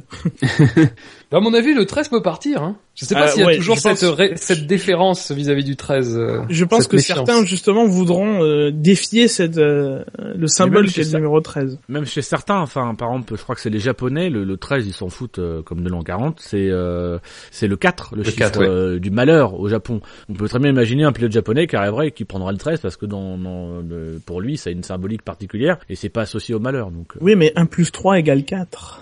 Peut-être. Ouais, qui sait Jean-Claude Van Damme n'est pas d'accord. toujours ce nombre de, de calculs. Ouais, mais les Japonais sont des kamikazes. Je pense qu'il y en a un qui choisira le, le 13. C'est l'instant cliché. Donc Alonso, euh, vous voyez le 14. Mais en fait, c'est-à-dire que je me posais la question et je me disais, et c'est aussi ce qui me rend le truc intéressant, c'est que je, je n'arrive pas à, à, à deviner ou à décider des numéros que pourraient C'est prendre dur, les hein. pilotes. C'est très dur. Euh, je prends, je prends Hamilton, je pense qu'Hamilton va peut-être chercher à avoir le 22, parce que c'est le numéro avec lequel il était champion du monde, etc. Mais il a peut-être un numéro qui lui est personnel, qui dans son histoire personnelle, euh, c'est peut-être 3,5 comme le nombre de millions qu'il a payé à son père, je sais pas. Euh, je ne sais pas.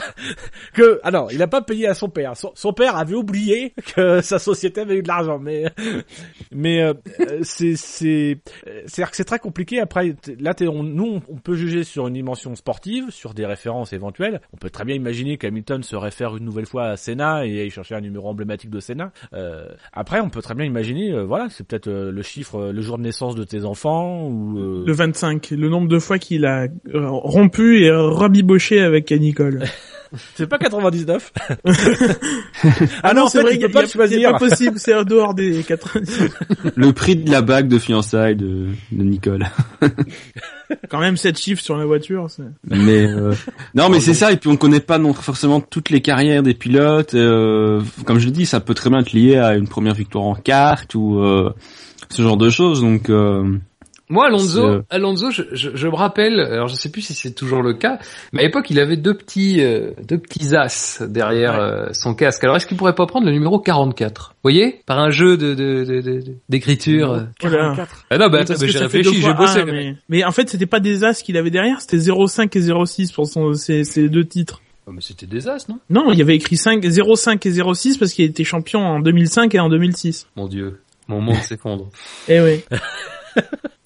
Non, pas d'autre idée. Bah, il peut prendre Euh, 56, hein, du coup. Le 2 pour Massa, non? Enfin, je sais pas. Ou pour- oui, parce que Barrichello n'est plus là. Bah oui.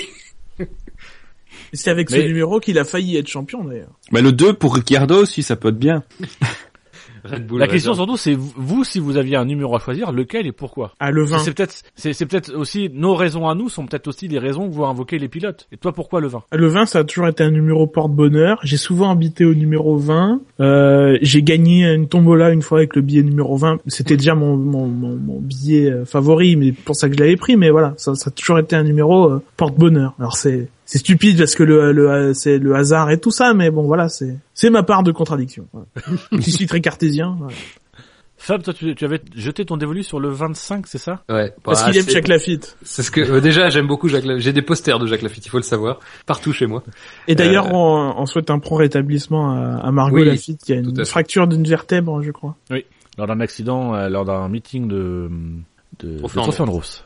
Ah, donc on la salue si elle, si elle nous écoute. Mais elle Oui, nous bah, écoute. le, le, le 25 parce que tout simplement, euh, bon déjà c'est aussi un, un chiffre qui m'a plutôt porté bonheur dans ma vie, mais c'est tout simplement ma date de naissance. Quoi. Je suis né le 2 mai. Ah oui, c'est 5. vrai, moi aussi. Je suis le vin. Je suis du vin. Et voilà, donc euh, 25, tout simplement.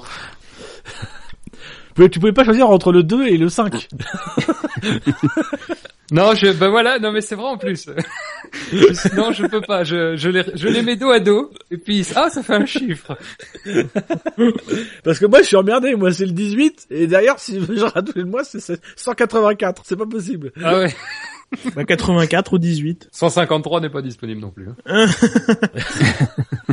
Moi, un peu pour les mêmes raisons que vous, ça serait le 4 parce que c'est un chiffre euh, qui m'a qui m'a souvent et c'est à- m'a à la fois apporté bonheur mais aussi par moments euh, des, des mauvaises choses mais euh, mais toujours des choses qui m'ont fait euh, progresser donc euh, donc voilà le 4 ou sinon le 9 parce que c'est un chiffre lié à je suis né le 18 et donc voilà tous les chiffres 9 18 euh, tous les multiples de 9 je les aime 6 x 9.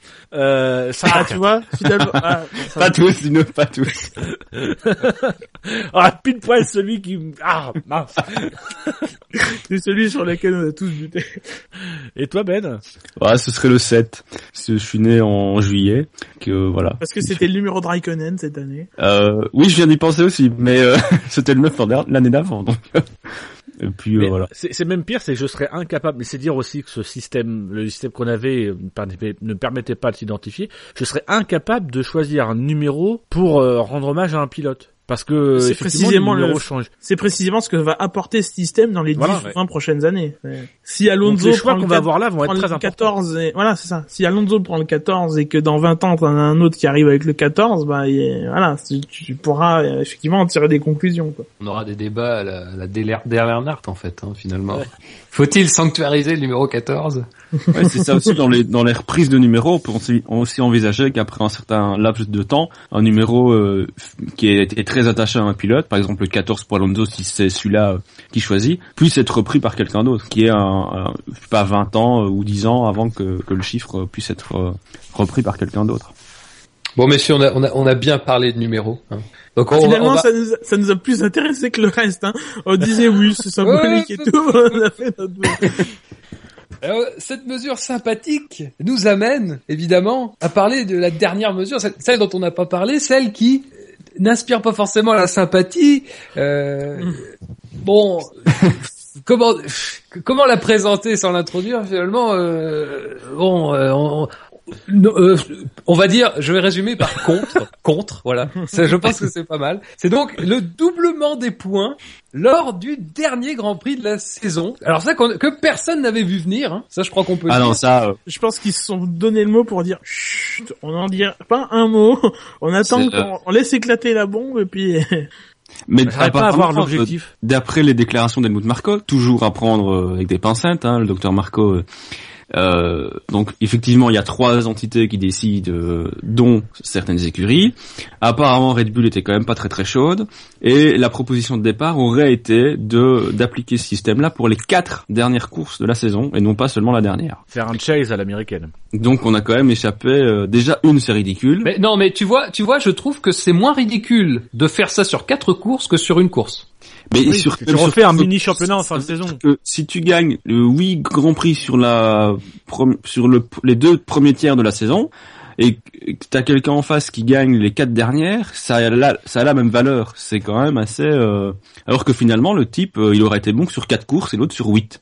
Euh, moi, je trouve euh, que dans un cas comme dans l'autre, on, touche au ridicule le, plus. euh, Après, c'est pas forcément. C'est-à-dire que c'est, faut savoir que c'est le comparatif, on le fait, même, même si on le fait à tort, mais on est obligé de le faire avec la NASCAR, qui a introduit il y a quelques années euh, le principe du chase, donc c'est-à-dire sur 36 courses dans la saison, il y en a 26 qui constituent la saison régulière, et au bout de ces 26 courses, euh, on, on va majorer, euh, on va donner, on va, on va rendre inaccessibles les 12 ou 13 premiers pilotes qui vont se disputer le titre lors des 10 dernières courses. Euh, voilà, toutes les courses valent le même, le même nombre de points, mais les 10 dernières courses, euh, pour euh, re- redynamiser le championnat et éviter d'avoir un champion qui soit sacré 5, 6, parfois 7, 10 courses avant la fin du championnat, comme il y a pu en avoir dans l'histoire de la NASCAR, euh, là c'est, on est vraiment, on se mettait en place une garantie d'avoir un pilote qui sera titré la dernière course, voire l'avant-dernière course. Un système comme ça en Formule 1 aurait pu être intéressant sur les 5 dernières courses, euh, sans, sans forcément tenir compte du nombre de courses. Je, je, je réagis, j'en profite pour réagir à un commentaire Shinji sur le sur, sur le chat qui dit Abu Dhabi qui vaut deux fois plus que Monaco, Spa ou Suzuka. La question en est pas là. C'est Oui. pas Abu Dhabi est-ce que ça vaut plus, c'est la dernière course dernière de la course. saison vaut deux fois plus. Serait serait été Interlagos, on aurait eu peut-être un argument de moins contre cette mesure. Mais euh, voilà, que ce soit Abu Dhabi, Interlagos, Suzuka ou peu importe, euh, le, le- peu importe le circuit en fait. Euh, Ce que t'as oublié Ça de préciser mieux. sur le, le chase, pour ceux qui connaissent pas trop la NASCAR, euh, c'est qu'au bout des 26 courses, les pilotes sont remis à égalité quasiment parfaite, à 5 ou 10 points près, ce qui, est, en termes de... Non, à 3 points près, enfin c'est 3 points par victoire. Que, voilà. enfin voilà, ils sont quasiment à égalité à part euh, nombre de victoires qu'ils ont. quoi. Enfin, on rajoute quelques points en plus par, par victoire accumulée. Mais sinon, on oublie quasiment toutes les 26 premières courses et on finit sur un sprint de 10 courses. Euh, Après, c'est pas, la même chose. Après, c'est dire que aujourd'hui, ça nous choque parce que c'est pas, c'est entre guillemets, c'est pas ça la Formule 1. Mais euh, une fois que vous avez intégré ce principe-là, euh, que vous, ça fait partie de la donne du championnat, vous, j'ai envie de dire, vous vous y faites. Il y a beaucoup de gens à qui ça n'a pas forcément plu l'instauration du chase en NASCAR. Pourtant, aujourd'hui, personne n'ira contester que euh, le champion euh, Jimmy Johnson, qui a été six fois champion, six fois avec ce système-là en place, euh, ne mérite pas ses titres. C'est juste qu'il a compris comment fonctionnait ce système-là, qu'il a su qu'il fallait être bon en début de saison pour se qualifier, qu'il fallait aussi grappiller euh, quelques victoires pour euh, avoir euh, du bonus, et qu'en fin de saison, il fallait être irréprochable sur les, dix- dernières courses. La seule chose que ça va changer, ce doublement des points, c'est qu'effectivement, les pilotes sauront que s'ils veulent faire la différence avant la dernière course, il faut qu'ils aient 50 points d'avance et pas 25, et que sur la dernière, eh ben, ils vont intégrer dans leur logiciel que ça va obliger juste à revoir les calculs et les, prono- les, les, les, les- les pronostics, les, estimations de qui va avoir le titre en fonction de telle ou telle position. Mais dehors de ça, une fois que ce principe-là il est posé, ça, enfin, ça change fondamentalement pas grand-chose au championnat.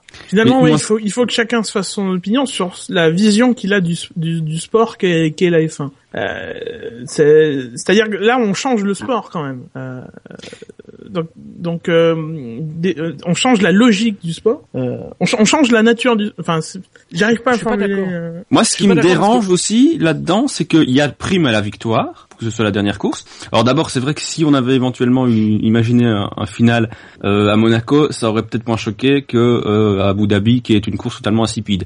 Mais sur le principe, ça reste quand même fondamentalement la même chose.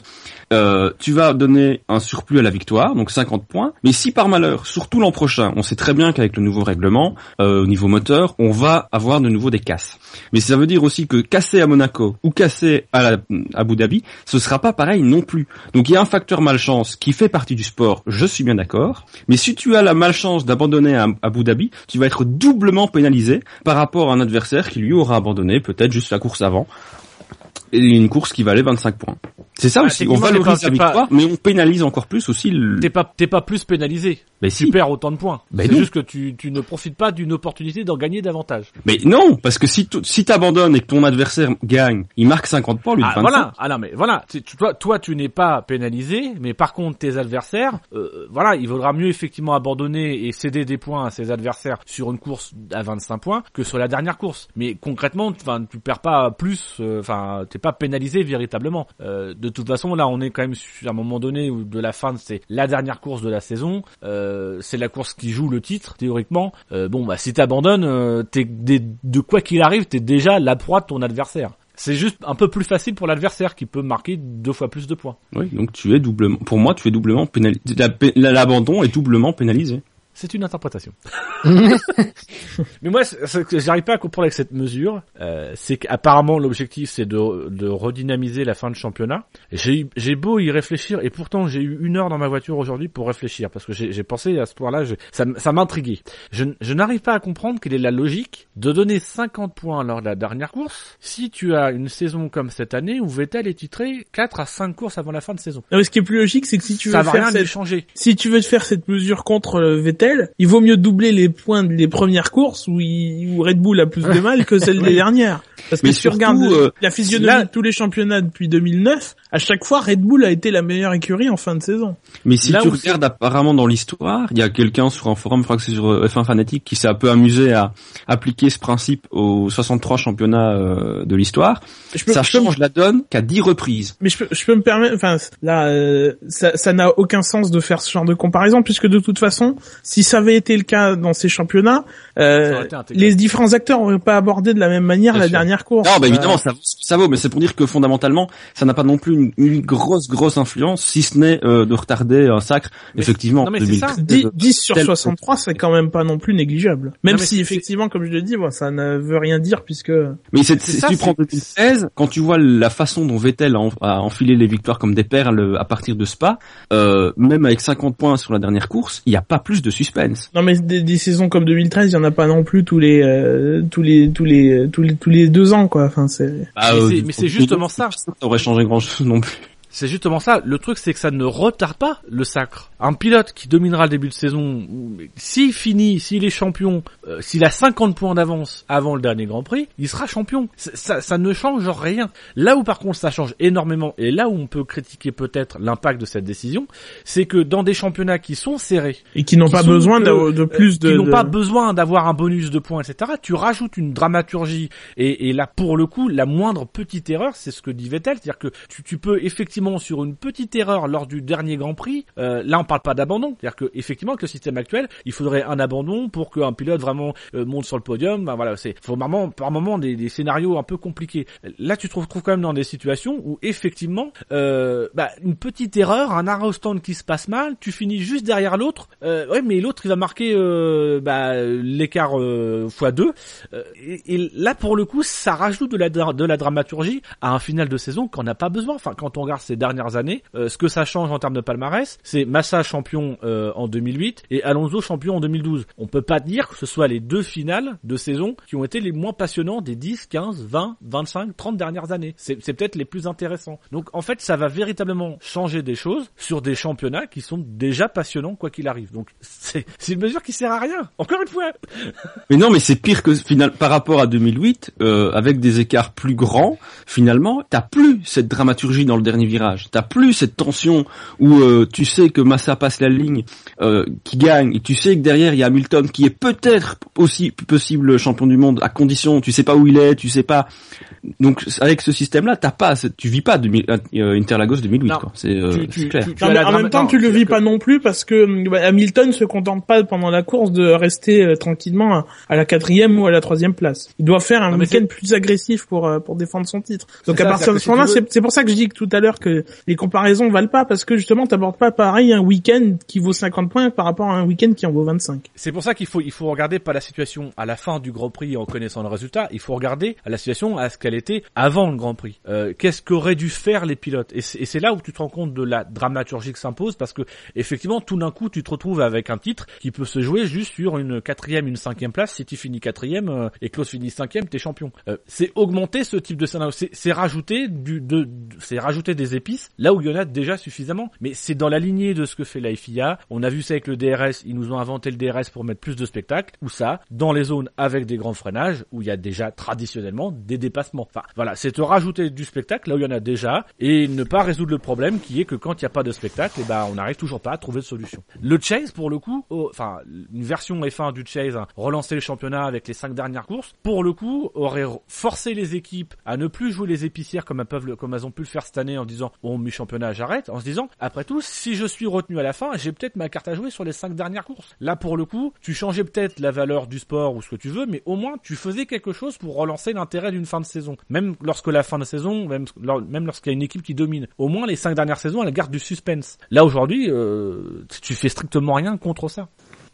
Alors, la, la, la mesure a, a, provoqué un tollé hein, sur les réseaux sociaux, chez les observateurs de la F1. Euh, Est-ce que, et ça même, ça a même fait très rare en Formule 1, ça a même déclenché une pétition.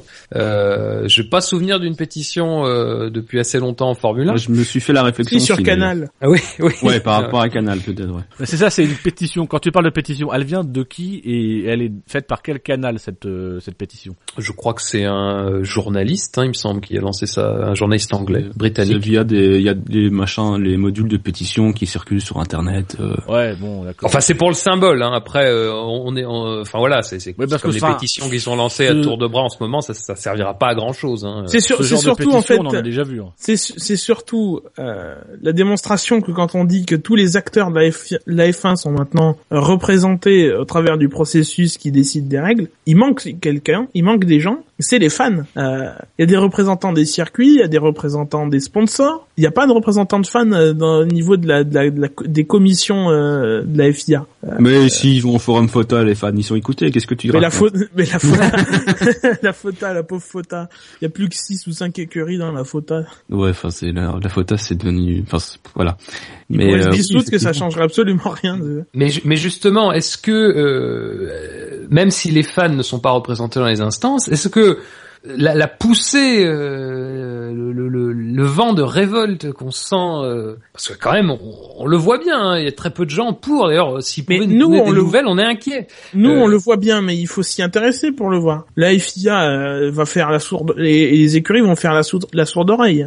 on se souvient, on se souvient, il y a, y a, y a quelques années, en 2009 de mémoire, quand le projet de, de, de remplacer les, enfin de remplacer, de mettre en concurrence un système de médailles et les points euh, normaux, il y avait quand même eu une, il y quand même, les gens étaient vent debout contre cette mesure qui avait été finalement retirée, même si elle n'avait pas été officialisée euh, au stade le plus abouti, elle avait quand même été retirée. Elle avait été pas été officialisée, ce qui veut dire que finalement il y a eu des résistances à l'intérieur même des, des, organes décisionnels. Euh, là, c'est une mesure qui est vraiment entérinée euh, qui va être inscrite au règlement euh, et auquel on aura droit malgré tout ce que pourront faire euh, les gens je pense. Je pense que si les fans veulent avoir une voix euh, au niveau de la de la F1, il faut créer des associations euh, genre la, la, FOFA ou un truc dans le genre, la Formula One Fans Association.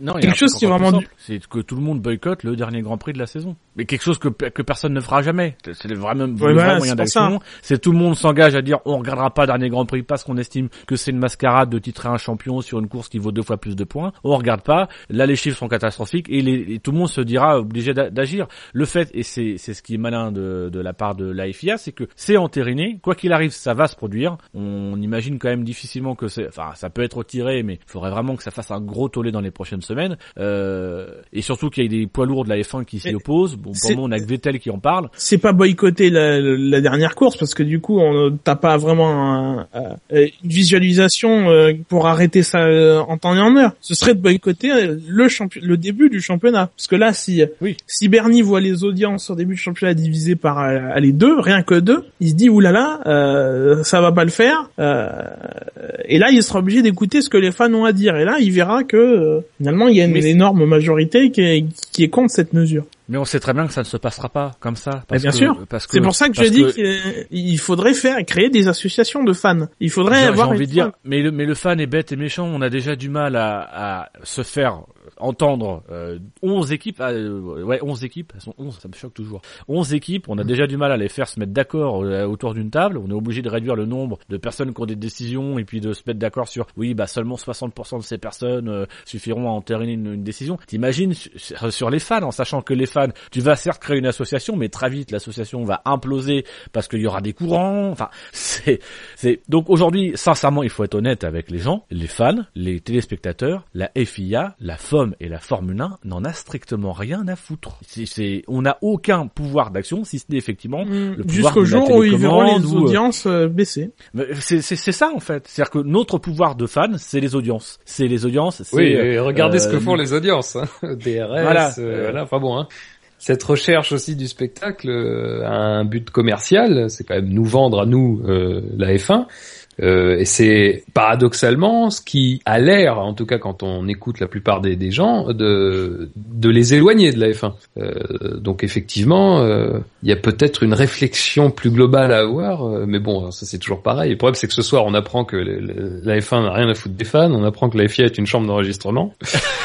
Euh, bon, moi je suis un petit peu pessimiste, hein, je vous cache pas. Mais Donc, après, euh, enfin vous- voilà, c'est comme tout, c'est une mesure qui qui fait râler. Euh, ça va se jouer dans les prochaines semaines. Et si jamais dans les prochaines semaines la FIA n'a pas n'a pas cédé, on va dire si d'ici le début de saison la FIA n'a pas cédé, ben, on on va rentrer dans le flux de la saison. Enfin très rapidement, il y a les essais qui vont commencer. Euh, il y a la, cette histoire de de numéro aussi qui va un petit peu nous agiter. Il y a la saison qui va commencer. On va être pris dans ce truc-là. Et d'ici le mois de novembre, on on en, on en reparlera au mois de novembre. On insistera surtout sur le fait que c'est ah, c'est quand même con faire un final de saison à Abu Dhabi, qu'il y avait peut-être mieux à faire, mais le fait que les points valent double, euh, je pense sincèrement qu'on s'y sera habitué ou que euh, les protestations jusqu'au auront, jour- auront baissé quoi. Jusqu'au jour où un, un championnat va se jouer sur ce truc et que sans le, sans ce système, le, le, le résultat euh, eût été différent. Et là, ça, c'est ça ressortira. Mais c'est ce qu'on dit à chaque fois quand on est passé du système euh, base 10 à base 25. Euh, la- euh, voilà, il y avait des gens qui étaient pas contents, qui trouvaient que ça dénaturait le sport et que quand on est arrivé à la fin et que le championnat était un peu disputé, on a dit ah ouais mais avec le système à 10 points enfin. euh, c'était pas pareil. Enfin, je pense sincèrement c'est une question d'habitude. Oui, cette année il y a des On gens change d'échelle, quand râler au mois de novembre. Euh, L'année suivante, bah voilà, les gens se seront habitués parce que ça sera rentré dans le logiciel de la Formule 1. C'est c'est moi ce qui me fait toujours rire, c'est quand les gens revendiquent euh, l'histoire de la Formule 1, la nature intrinsèque de la Formule 1, mais c'est quoi? On, Je suis sûr que on s'interroge tous les quatre euh, de savoir ce qu'est la nature de la Formule 1. On n'a pas, on n'est peut-être pas forcément capable de mettre des mots dessus, et on n'a pas forcément la même définition. Enfin, voilà, on revendique toujours une supposée Formule 1 idéale qui existerait, qui suivrait certaines règles et sur lesquelles on pourrait pas déroger. Euh, sauf que, bah oui, non, mais la Formule 1, c'est un corps qui évolue, qui change. La Formule 1 d'aujourd'hui ne ressemble en rien du tout à ce qu'elle était dans les années 50, 60, 70, 80, 90. Et, et on peut le regretter ou pas, mais c'est des changements. On peut contester certains changements, mais quoi qu'il arrive, les changements s'ils doivent se faire, ils se font et on s'y habituera. C'est peut-être triste, mais on s'y habituera. On deviendra mais- juste des vieux cons qui disent c'était mieux avant. Non mais c'est c'est pas après euh, c'est pas histoire d'être un vieux con euh, ou de comment dire de refuser le changement c'est pas c'est pas tellement ça en fait c'est parce que Je pense que- le, je pense le que coup des barèmes aucun- de points Aucun de nous quatre va arrêter de regarder la Formule non 1 à non mais, de mais, ça. mais non. même mais même Je même je vais te dire ça se trouve je regarderai le Grand Prix le dernier Grand Prix avec beaucoup plus d'intérêt et sans- certainement avec une enfin voilà avec un peu plus de stress tu vois mais Ouais, c'était Abu Dhabi quand même, hein, pour le stress. euh, je serais je serais le premier à je serais le premier à me dire euh, euh, voilà euh, c'est quelque chose de, de, de très bien euh, peut-être euh, voilà. Mais le fait est qu'aujourd'hui c'est je crois que Gus Gus tout à l'heure parlait de changement de nature il y a on peut pas le nier enfin je veux dire c'est c'est un changement de nature du sport on, on parle du- d'une épreuve tu, tu, tu parles des sans dire que de la- sans dire que c'est pas le que ce soit le premier changement de nature Non, de, mais tout de à ce fait. sport quoi, voilà Mais, mais après, Ah oui, le mais problème, voilà. c'est que là, ça paraît être un changement, mais ça paraît être radical parce que moi, je veux dire, les- évolutions du barème, euh, elles ont été appliquées euh, d'une saison à l'autre sur toutes les courses. Euh, c'est pas, euh, voilà, on n'a pas décidé je- je- au ou trois grands prix. J'en profite quand même pour te rappeler que euh, la plupart des championnats de Formule 1, je sais pas les chiffres en tête, mais une grosse majorité, c'est quand même décidé sur un système où tu avais un nombre de courses et le champion était désigné sur un nombre limité de courses. Ah non, non, mais... T'avais par exemple 15... Non mais sûr. dire que c'est pour contrer un peu cet argument qui consiste à dire oui, toutes les courses doivent avoir la même valeur, Non, mais c'est pas ça, mais c'est pas ça, c'est pas ça. C'est-à-dire que je suis bien d'accord que c'est un choc par rapport à ce qu'on a connu ces dernières années, mais de toute façon, ce qu'on a connu, et c'est moi ce que je te, ce que je dis depuis tout à l'heure, c'est-à-dire que ce qu'on a connu ces dernières années, c'est effectivement le reflet d'une époque, mais il y a eu d'autres systèmes qui ont existé avant, il y a eu d'autres systèmes qui existeront après. La transition est forcément difficile et ça choque les gens, mais moi ça me fait toujours rire quand on parle de changement de nature. La nature de la Formule 1, c'est quoi? Je, je Moi-même, je suis incapable de dire ce qu'est la Formule 1. Il y a une nature par saison, si tu veux, mais voilà, ça, change. Non, mais c'est pas, c'est pas un changement. C'est pas un changement de, la discipline, euh, mais c'est changement de, de, de, de mais en soi, le passage du, v, du V8 au V6 turbo peut aussi être un changement de nature dans, dans d'une certaine façon.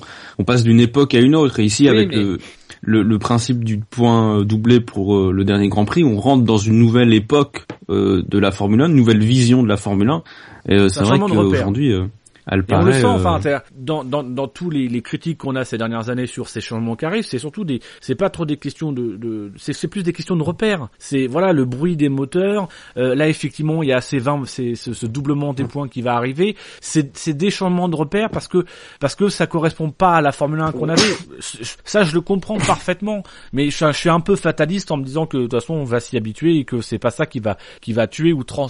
il y a quand même des choses qui vont bien plus transformer la Formule 1 que de donner 50 euh, points. Je sais qu'autour de cette table, euh, qui n'existe pas parce qu'on est à distance, mais qu'autour de cette table, on, euh, est on est raisonné et qu'on est plus dans la valeur. Mais enfin, il y a des gens quand je vois des arguments des gens qui disent ah c'est plus de la F1, c'est plus du sport. Enfin, j'ai envie de dire bah ouais, enfin à un moment donné, tu peux être pour ou pas pour cette mesure-là. Moi personnellement, je suis pas super favorable. J'aurais préféré une mesure qui doublait les points sur les grands prix jugés difficiles, un peu comme ce qui se fait en cyclisme dans les classements de montagne, etc. Où effectivement on reconnaît qu'il y a des épreuves plus difficiles que d'autres. Et en Formule 1, tout le monde reconnaîtra qu'il y a des circuits qui sont plus difficiles et qui mettent plus en valeur le pilote ou sa monture que d'autres. Euh, ça, ça m'aurait moins choqué. Là, c'est vrai que c'est ce côté un peu arbitraire. La, dernière course, peu importe la nature ah de la course, c'est la dernière course. C'est le côté artificiel de gonfler les points pour créer du suspense euh, qui va se rejoindre, brouiller le tout.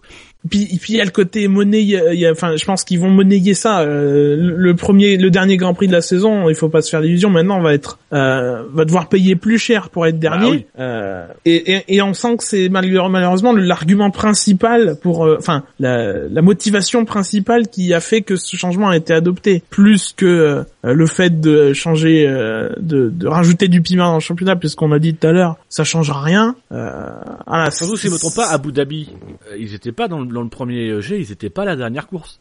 C'était toujours Interlagos. Oui. C'est seulement dans le dernier calendrier que Abu Dhabi est apparu en, en, en dernière position.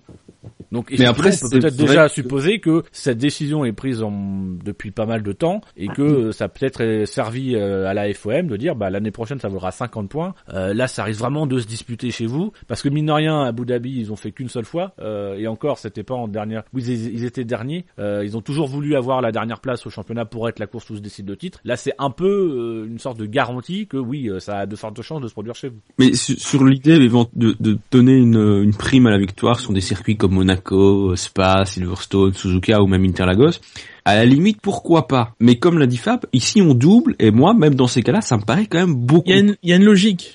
là, il n'y a pas de logique. on va clôturer le débat ici, hein, parce que là, on, on, avait promis en début d'émission, je, me souviens une promesse. je ne sais plus qui a fait cette promesse que ce serait plus court. Bah écoutez, je peux, vous, assurer que ça sera pas tenu, hein. Très clairement. Donc je pense qu'on a bien décortiqué ce communiqué. Mais ça, mais, mais ça montre aussi le, le, côté un peu inflammable de, de, oui, bah, ces totalement. qui sont prises. Et Surtout toi. Hein. Mais non, mais c'est mais si si je te sens, mais je te sens énervé.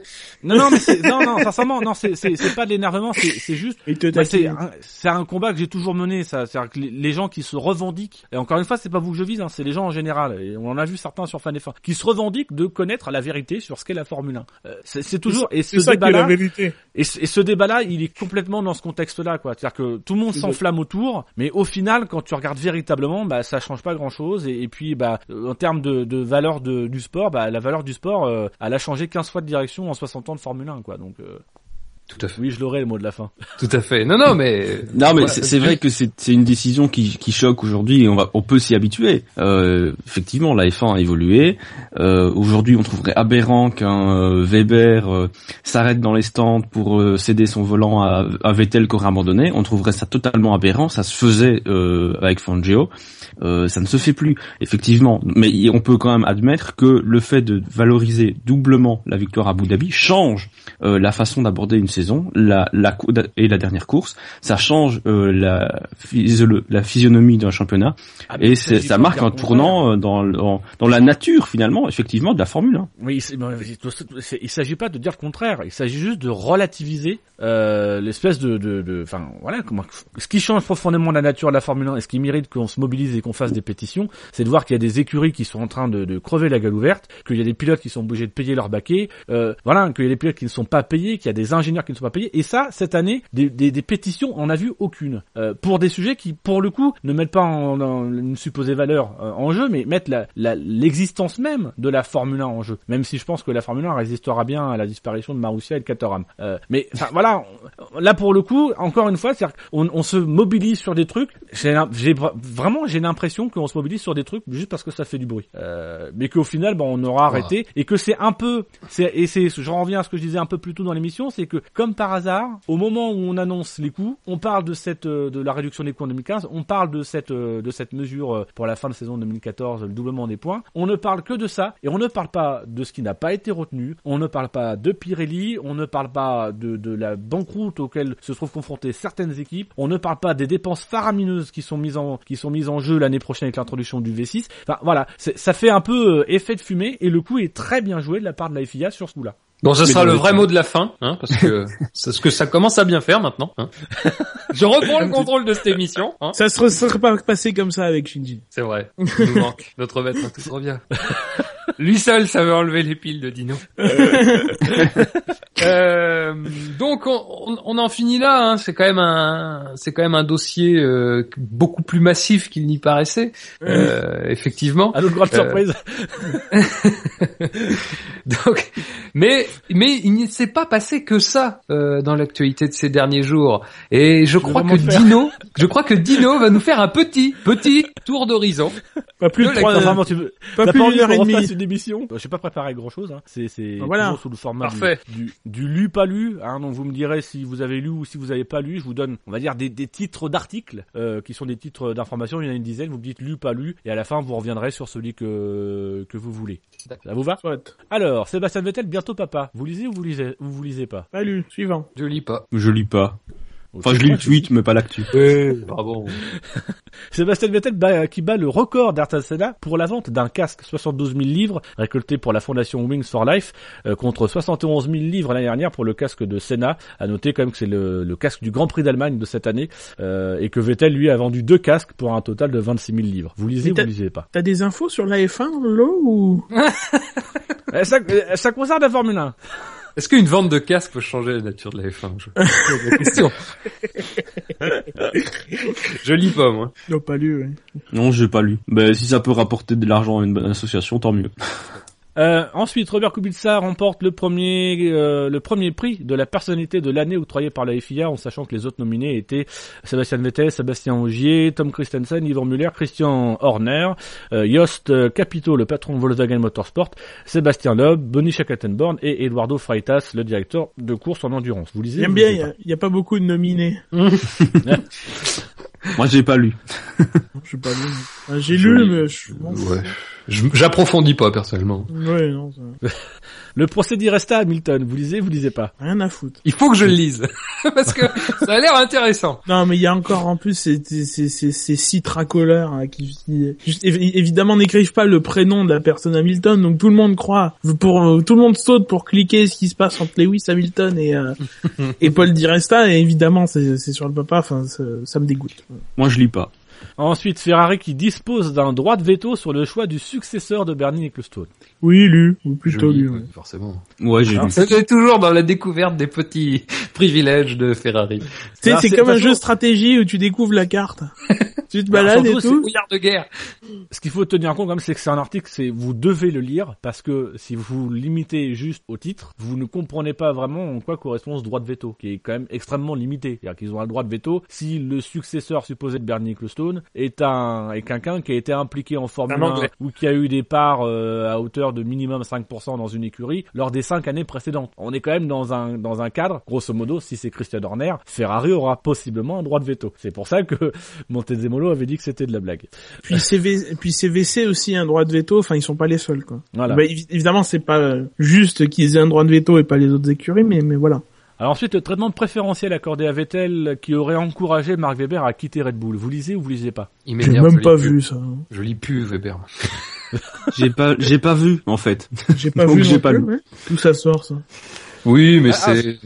Je, je vous vends le titre tel que tel qu'on l'a vu sur de nombreux sites, notamment francophones, c'est-à-dire que voilà, Mark Webber, il a décidé de quitter Red Bull parce qu'on privilégiait euh, Vettel. Sauf Ça a été- vous lisez, Ça a été écrit sur lisez- FanF1. Euh, non, je crois pas. Non, non, non, Euh, Ça, c'est pour ça donc. Ça n'a pas été repris sur savf1.fr, c'est le principal. Euh, Ah bah là, en même temps, vu la gueule du site. en ce moment, c'est pas difficile. Mais euh, surtout, c'est quand vous lisez les déclarations, c'est qu'il il dit juste, de manière très compréhensive, c'est qu'il comprend que Vettel est l'avenir et qu'il y a un peu plus d'attention autour de lui, euh, autour de Vettel, euh, que de que que- qu'autour de lui Weber, euh, et que voilà, euh, c'est aussi pour ça qu'il quitte l'équipe. Il, il est pas parti parce qu'il y avait un traitement de faveur, que en termes de matériel, etc. On favorisait euh, Vettel. De toute façon, le bon, c'est ce traitement que confond les sites. hein. Je fais caisse de résonance à chaque fois, ce qui fait que Ouais. je préfère lire hein, les sites anglais personnellement. Bah, le Ou problème, c'est ou que le fa- site ou anglais fan aussi F1, titre avant ça. de voir. Avant de- Alors ensuite, Lewis Hamilton qui suggère à Daniel Ricciardo d'attaquer Vettel même si on lui assure qu'il sera moins rapide que lui la saison prochaine. Vous lisez, vous lisez pas? Euh, je- euh, en fait, j'avais lu ça au début, je me suis dit mais euh, tais-toi. Et ensuite, ses fesses, ça. voilà. Et ensuite, j'ai relu quelque chose en lien avec ça et je me suis dit ah c'est peut-être pas aussi, euh, euh, enfin c'est pas c'est peut-être pas comme on le présente. Donc il faudrait que je relise en fait. Et il prenait en fait son, ex- son son exemple par rapport à Alonso. Il avait dit voilà moi quand je suis arrivé on m'a dit qu'il serait plus rapide que moi. et J'ai joué ma chance. Donc voilà c'est grosso modo dire euh, bah Ricciardo faut qu'il joue sa chance et euh, faut qu'il fasse ses preuves. Ouais ouais non mais c'est de, ce point de vue là c'est intéressant. De ce point de vue là, bon. Moi je lis, ouais. Ça dépend encore une fois comment le, le rédacteur le tourne. cette histoire. Alors ensu- ensuite, euh, une actu dont je sais que vous allez tous la lire. Euh, si je vous dis une seconde 95, ça vous fait penser à quoi? L'arrêt au stand, non, c'est pas ça? Oui, effectivement, c'est Ferrari qui remporte pour la deuxième année consécutive le trophée Sky Sport récompensant l'écurie la plus véloce au stand. Hein, C'est pas Ferrari Red Bull cette année. Euh, non, c'est Fer- c'est Ferrari. Alors c'est le, le trophée, il récompense la régularité sur l'ensemble de la saison. Ah, effectivement, Red Bull aurait revendiqué l'arrêt le plus rapide. On aura sans doute l'occasion d'en reparler un peu plus tard. Alors Ferrari, c'est quand même 90 arrêts, hein, dont 11 qui ont duré plus de 3 secondes. Donc euh, vous faites le calcul, hein, ça fait 79 Ah ouais, quand même. qui ont duré moins de 3 secondes. Sur ces 79, il y en a eu 53 changements qui ont duré moins de 2 secondes 5, dont euh, le supposé record de 1 seconde 95 au Japon avec Fernando Alonso. Et du côté des pilotes, ils sont quasiment ex aequo. Alonso, euh, c'est un arrêt moyen de 2 secondes 44 euh, sur la saison et Massa, c'est 2 secondes 49. Donc voilà, on est kiff kiff Non, mais de toute façon, ça n'a aucun, ça n'a aucun intérêt à partir du moment où on ne sait pas qui chronomètre et Moi, dans je quelles pas, conditions. non. Donc non. Il va rejoindre. trophée, euh, il va rejoindre le trophée DHL, je crois, dans le panthéon des grands trophées de la Poleman. F1. Et le trophée de la dont Oui. dont personne n'a parlé. Oui, bah oui. Est-ce que ça a été adopté finalement cette histoire? Parce que Bah, ça n'est pas dans le communiqué de la Pas dans le communiqué. Et ça n'est pas non plus dans la liste des sujets qui ont été retoqués. Donc on ne sait pas si véritablement ça a été passé. Après, Ouais. est-ce que c'était une proposition du groupe stratégique ou juste une lubie euh, de Bernier Ecclestone ou de je sais pas qui ça, ça- Comme les médailles. Alors ensuite, Johnston Button, nouveau doyen du paddock, hein, qui ne pense pas encore à la retraite. Vous lisez ou vous lisez pas? Non. J'ai lu, du coup. Ouf. Euh, Tout le monde s'en fout, ok, d'accord. Il faut mettre, il faut mettre Jessica Michibata avec, c'est pour ça. Les girlfriends des, des, des pilotes, tu veux dire. Je retire. Alors ensuite, euh, Max Chilton qui serait menacé par le départ de son papa euh, de de la société Aeon, hein, euh, dont il est un des actionnaires, je crois, ou l'un des, des- l'un l'un des dirigeants ou co-dirigeants, euh, et qui a qui a décidé de faire son son aventure en solo, de monter sa propre compagnie, d'abandonner Aeon, qui est l'un des principaux euh, bailleurs de fonds de, de Max Chilton, qui pourrait menacer l'avenir du pilote britannique en Formule 1. Vous lisez ou vous lisez pas? Moi j'ai lu. Oui. Je lis. Et donc enfin Renault qui enverra une personne de plus par équipe lors des grands Grand Prix 2014, vous lisez ou vous lisez pas?